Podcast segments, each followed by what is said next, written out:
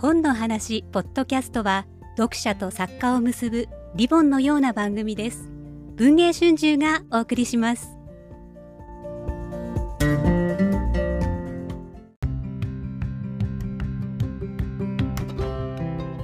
本の話ポッドキャスト。今日は5分で聞く文春新書、えー、マイナ保険証の罠を著者の荻原博子さんをお迎えして紹介していきたいと思います。私は担当の前島と申します。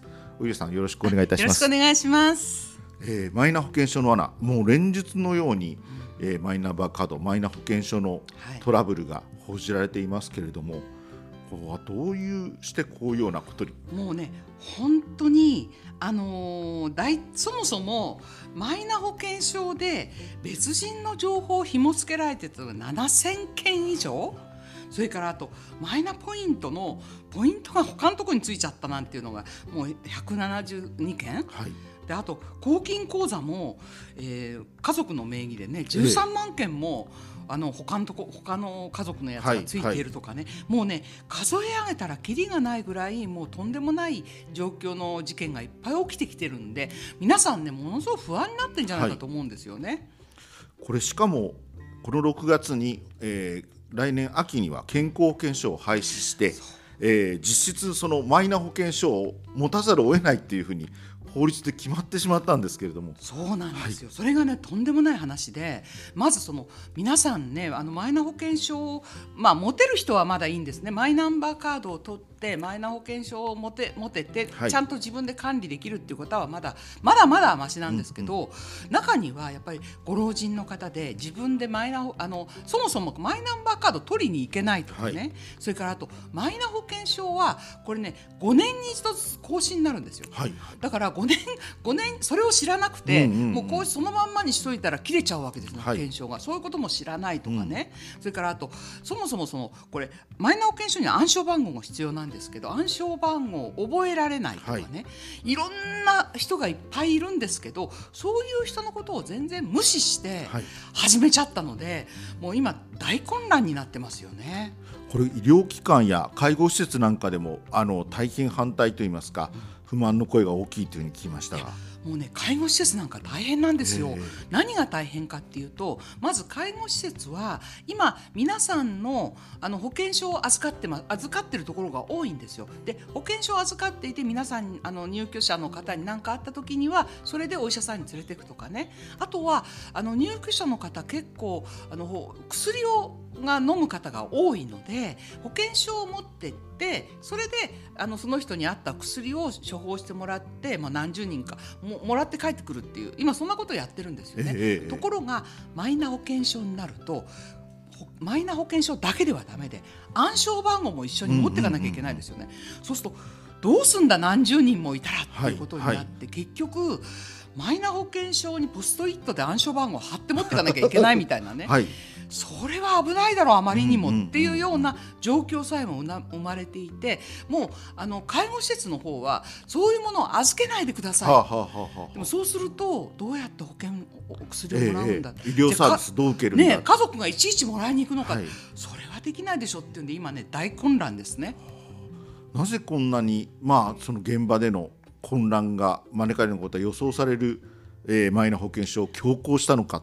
多分ね何にも考えなかったんでしょうね。はい、ノーノーアイディアで、うん、結局現場のあの今このあのマイナ保険証そうなんですけど、はい、えー、保険証廃止しましたっていうのはあの河野さんが発表しましたよね。河野大臣、デジタル庁、はい、普通だったらデジタル庁ではなくて、うんうん、あの厚生労働大臣が言うべき話じゃないですか。はい、ところがこの話ってもう全部デジタル庁主導なんですよね。でデジタル庁というのは病人がいようがいまいがその人たちが保険証使おうが使うまいが関係ないんですよ。まあ、まあそうですね。所管じゃないですからね。所管じゃないから、えー、それでとにかくみんなにマイナンバーカードを持たせるにはどうすればいいのか、うんうん、だったらみんなが持っている健康保険証をそこにつけつけるようにすればいいじゃないかと。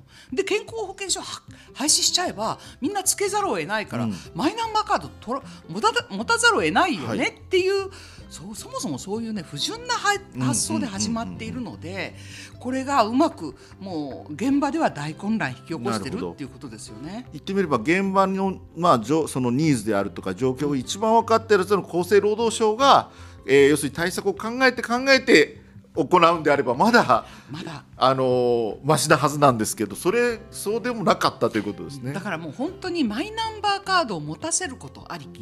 で、あの主導しているので、はい。結局あの2万2万ポイン2万円分のポイントっていうのもそうですよね、はい。あれも結局持たせるために何がな何の便利さもわからないようなカードをポイントやるから作れみたいな感じだったですよね。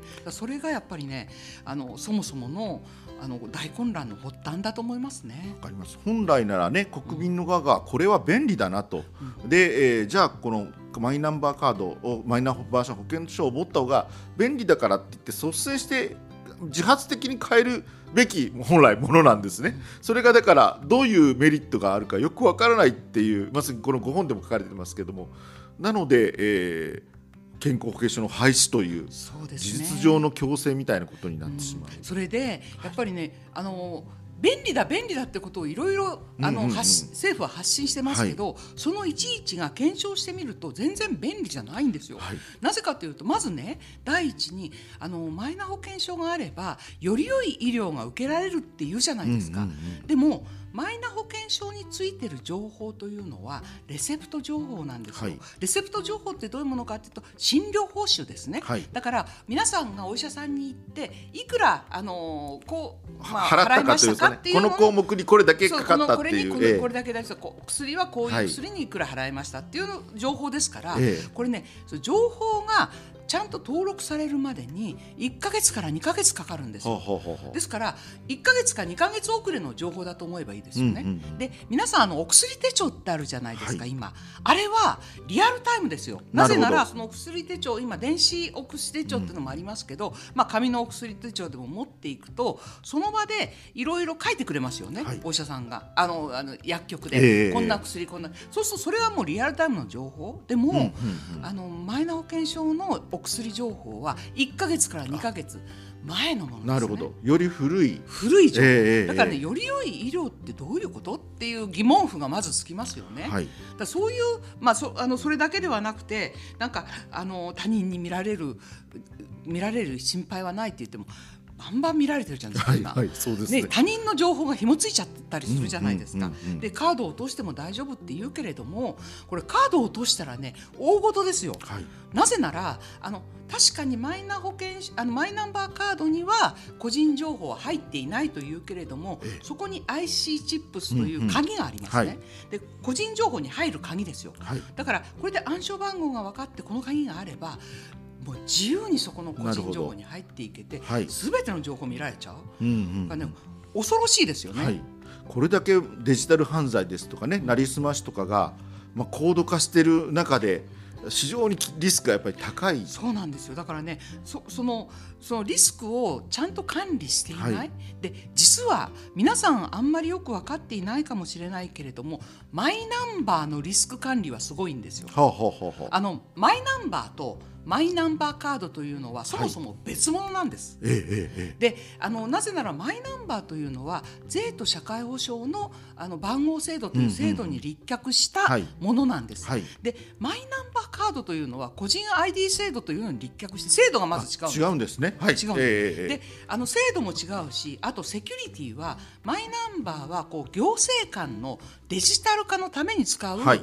番号なので、うんうん。ものすごくあのこれ厳重なんですよ、はい。ですからマイナンバーかあマイナンバーの場合は12桁の番号、ええええしかもその12桁の番号に入るには6桁から16桁の英数字交えたはい。暗証番号が必要なんですよ、うんうん。はい。だからものすごい厳重な金庫のようなところにこう保管されてるわけ。ですね。それでしかも行政のプロたちだけがそこにアクセスできる。民間なんか入れないんですよ、ええやたらにはだから行政のプロたちだけが見るようになっている、そういうものなんですね、一方マイナンバーカードってどういうものかっていうとこれはあのー皆さんの、えーよく分かってらっしゃると思って4桁のはい。簡単な数字でいいんですよ。はい。だからあのまるでこう情報に例えるといろんなあの出口入り口いっぱいあるような部屋に、はい。はい。まあ、どんどん入っていくようなもんなるほででしかもこの情報はあの個人、えー、と民間でも見られるあ見られるというか、うんうんうんビッグデータになりますけどその民間もそのデータをもらって、はい。い、ろんな医療開発とかいろいろするんですよね。うんうん。ですからなんていうのかなすごくあのセキュリティが甘い。はい、出入りが容易な部屋ってことですね。ええ。でしかもその皆さんマイナポータルっていうのが、うん。まあ、マイナポータルっていうのところにこう個人情報入ってるんですが、はい。そこの利用規約を見ると分かりますけど、うんうん。もうほとんどあの自己責任ですよあって書いてなるほどなるほど。ちょっとちょっとなんかあの政府のデジタル庁に歌詞があればとか書いてある歌詞があるかどうかなんて誰が 向こうが決めるわけですね。向こうが決めるわけですからね。なるほど。はい。だからもうほぼあのノーセキュリティだと、うんうんうんうん。もう政府は責任を負いませんよって言ってるようなもんですよ、はい。だから皆さんにとってものすごくねこのマイナマイナポータルうんうんうんに入ってる情報っていうのは、漏れても政府は責任持ちませんよと言ってるような情報なんですね。はいはい。だから本当に危険でも、うんうんどこに訴えていいのかわからない。なるほど。あれですよね。例えばクレジットカードですとミスが起きたらクレジット会社が責任をねある程度取るっていう仕組みになってますよね。でそれはもう特にしかもクレジットカードは完全に任意というか利用者が便利だからあの自分から分かって入ってるっていう。そうなんです。だからあの例えば行政で、えーコンビニではい。住民票を取ったら、うんうん。別の人の住民票が出てきちゃったっていうの何件もあったじゃないですか、はその時に河野さんなんておっしゃったかっていうと普通はあの政府の責任だったらすいませんってまず謝るわけですよね、そうじゃなくて、あれは富士通ジャパンがやったんだ、ね。はい。ジャパンけしからんっていうバッシングですよね、ん。河野さんが、はい。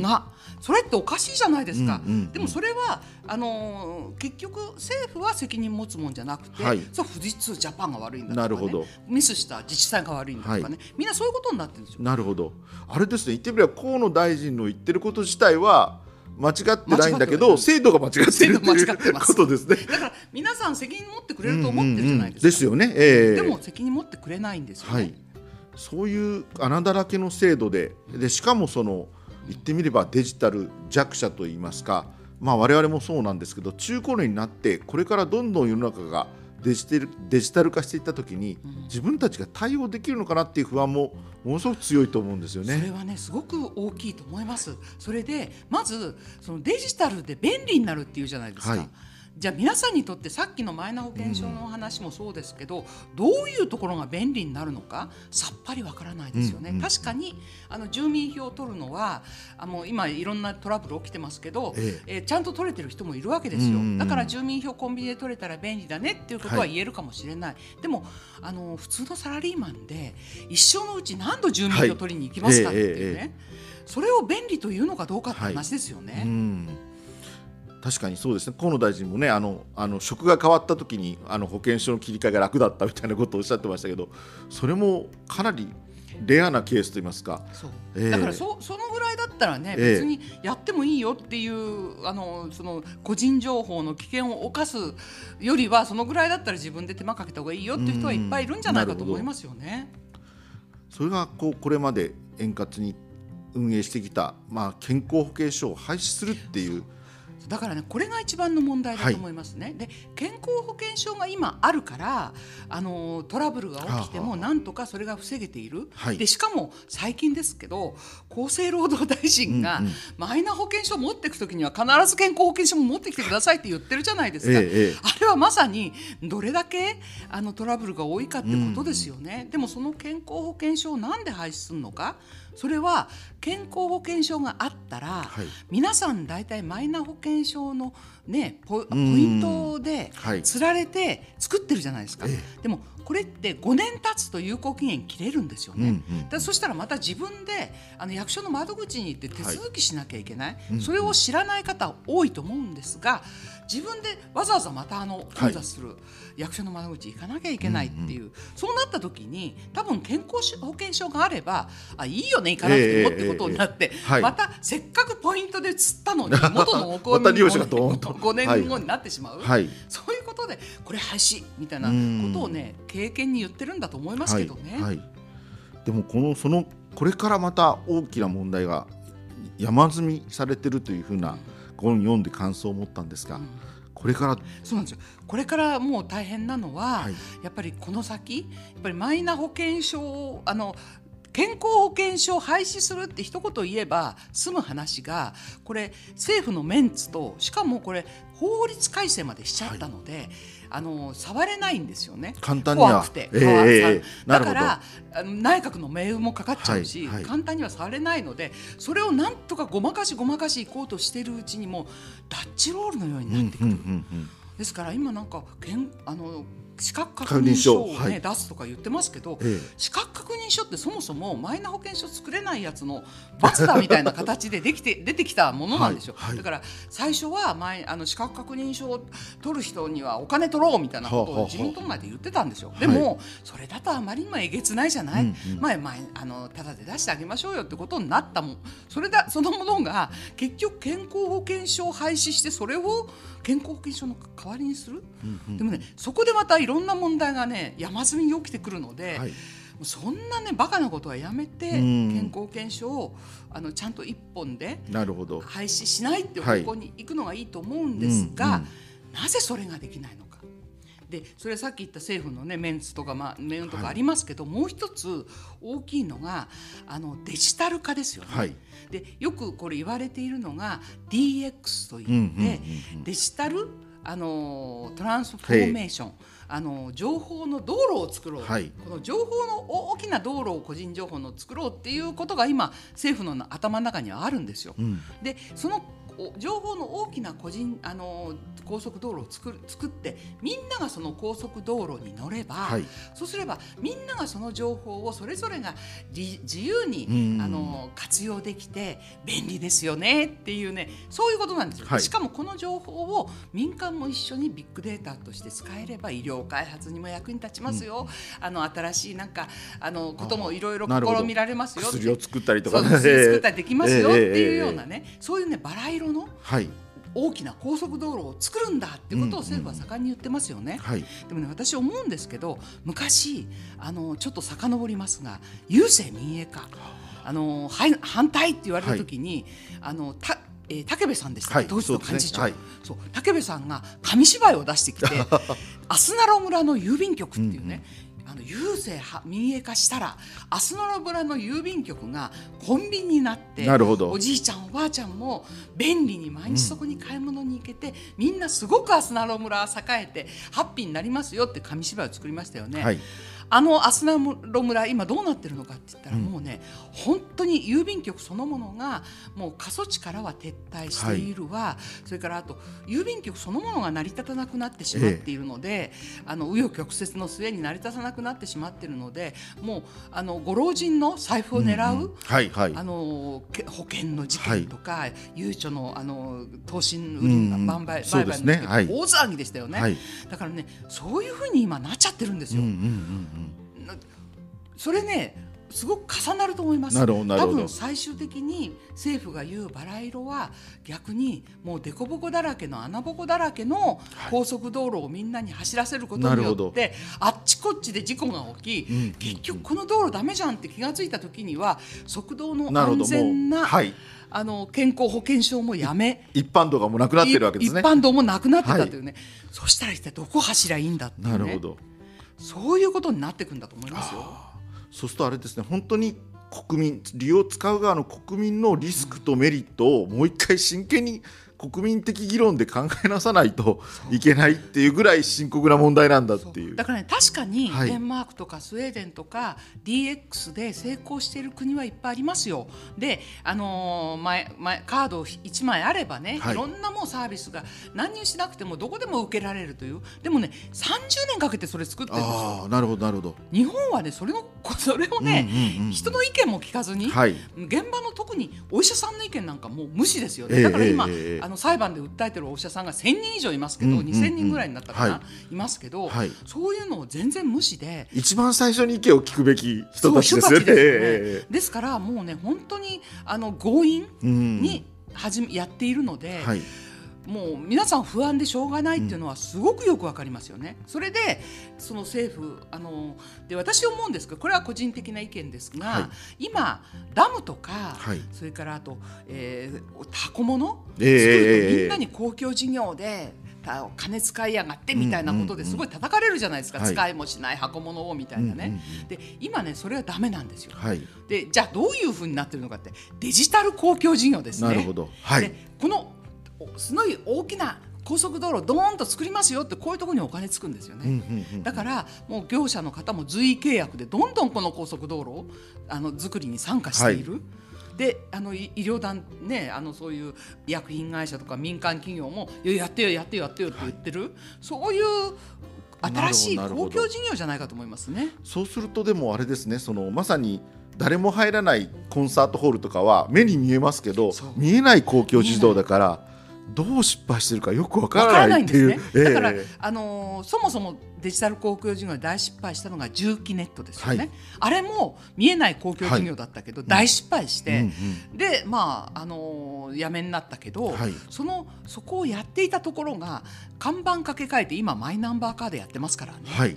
ですからそれっておかしいじゃないの、うんうんうんうん。っていうのが私の考え方なんですけどなるほどまあ、皆さんそういうふうに思うかどうかわからないけれども、でもね私一番恐れるのはこのマイナ保険証のために日本の医療が崩壊していくことですね。うんうんうん。であの日本の医療って岸田さんは誰も取り残さない。はい。ね、誰も誰一一人取り残さない社会を作るって言ってましたよね、ええええ。でもすでに日本の医療って誰一人取り残さないような医療ができてるんですよ。はいでどんなにあの収収入の少ない人でも、はい。はい。少ない費用で最高の医療がいら、あの受けられるようはない。制度ができている。うん。でこでみんなが国民がみんなが健康保険証を持って、まあ、中には持ってない人もいるんだけど、ええええええ。もうあほぼみんなが持ってカバーしてる。カバーしてえそれでみんなでこの健康保険支えてる状況になってますね。はい。ところがマイナ保険証になるとまずマイナ保険証取りに行ける人しかもらえ ね。マイナ保険証もらえないですよね、はいうんうん。それとあと若い方若い方は取りに行けるんだけど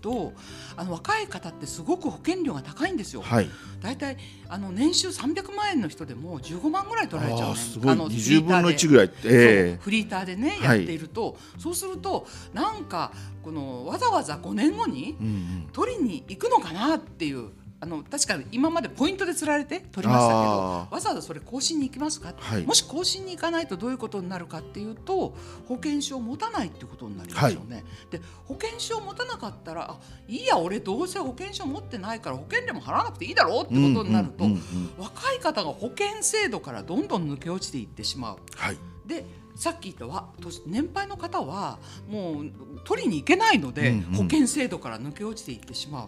そうすると残った、まあ、働き盛りという方たちの保険料は、あのどんどん上がりますよね、うんそうですね。保険支える人が少なくなる橋が崩れていくわけですから。はい。そうするとその人たちの保険料どんどん上がっちゃうとやっぱりそこも脱落していくでしょうっていうんで、気がついたら健康保険制度がボロボロになってる。これがね一番怖いですよね。なるほどなるほどいやでも本当に今回のこのマイナ保険証の罠あの今言ったようないろいろね新聞ではそのお毎日のようにトラブルあるいは政府の迷走が報道されてるんですけど、何が起きてるのかってことを、まあ、本当に分かりやすくあのなかなか一から説明してくれるメディアというかああるいはそういうもの少ないと思うんですけどこの一冊は本当にそういう一冊にありがとうございます。それは本当に私も怒りを込めて。だって本当に健康保険制度というのは私たちにとっては財産ですよ。うんうんうん60年かけてお医者様たちがみんなで積み上げてきた財産ですよ。でしかも今全国にお医者様の地域医療ネットワークというのがはい260もありますよ。うんうんそれはそこで必要な情報をみんなで回している。はいはいどうしてこれをねなるほど。一本の高速道路にダーンって全部提供しなきゃいけないのか、うんうんうんうん。情報をね。なるほど。もうすでにあるわけあですね。るあるんですよ。非常にあのお客おあの医療機関が便利に使ってるシステムはもうすでにあるのにと。だからそれをそれは情報漏れの心配がないから、はいはいそれだったらお医者さんも患者さんもみんな喜ぶじゃないですか。それをなんでこんな高速道路で一本化しなきゃいけないのかわけわからない、でもそこに見えるのはやっぱり政府の利益だけですよね。なるほどなるほど。そういう意味ではもう本当にあの皆さんに訴えたいことは山のようにあります。はい。わかりました。あのぜひともあのこの本一冊でも多くあの国民の方が読んで、えーこの問題考えていただければと思います。今日はどうもありがとうございました。ありがとうございました。荻原博子さんでした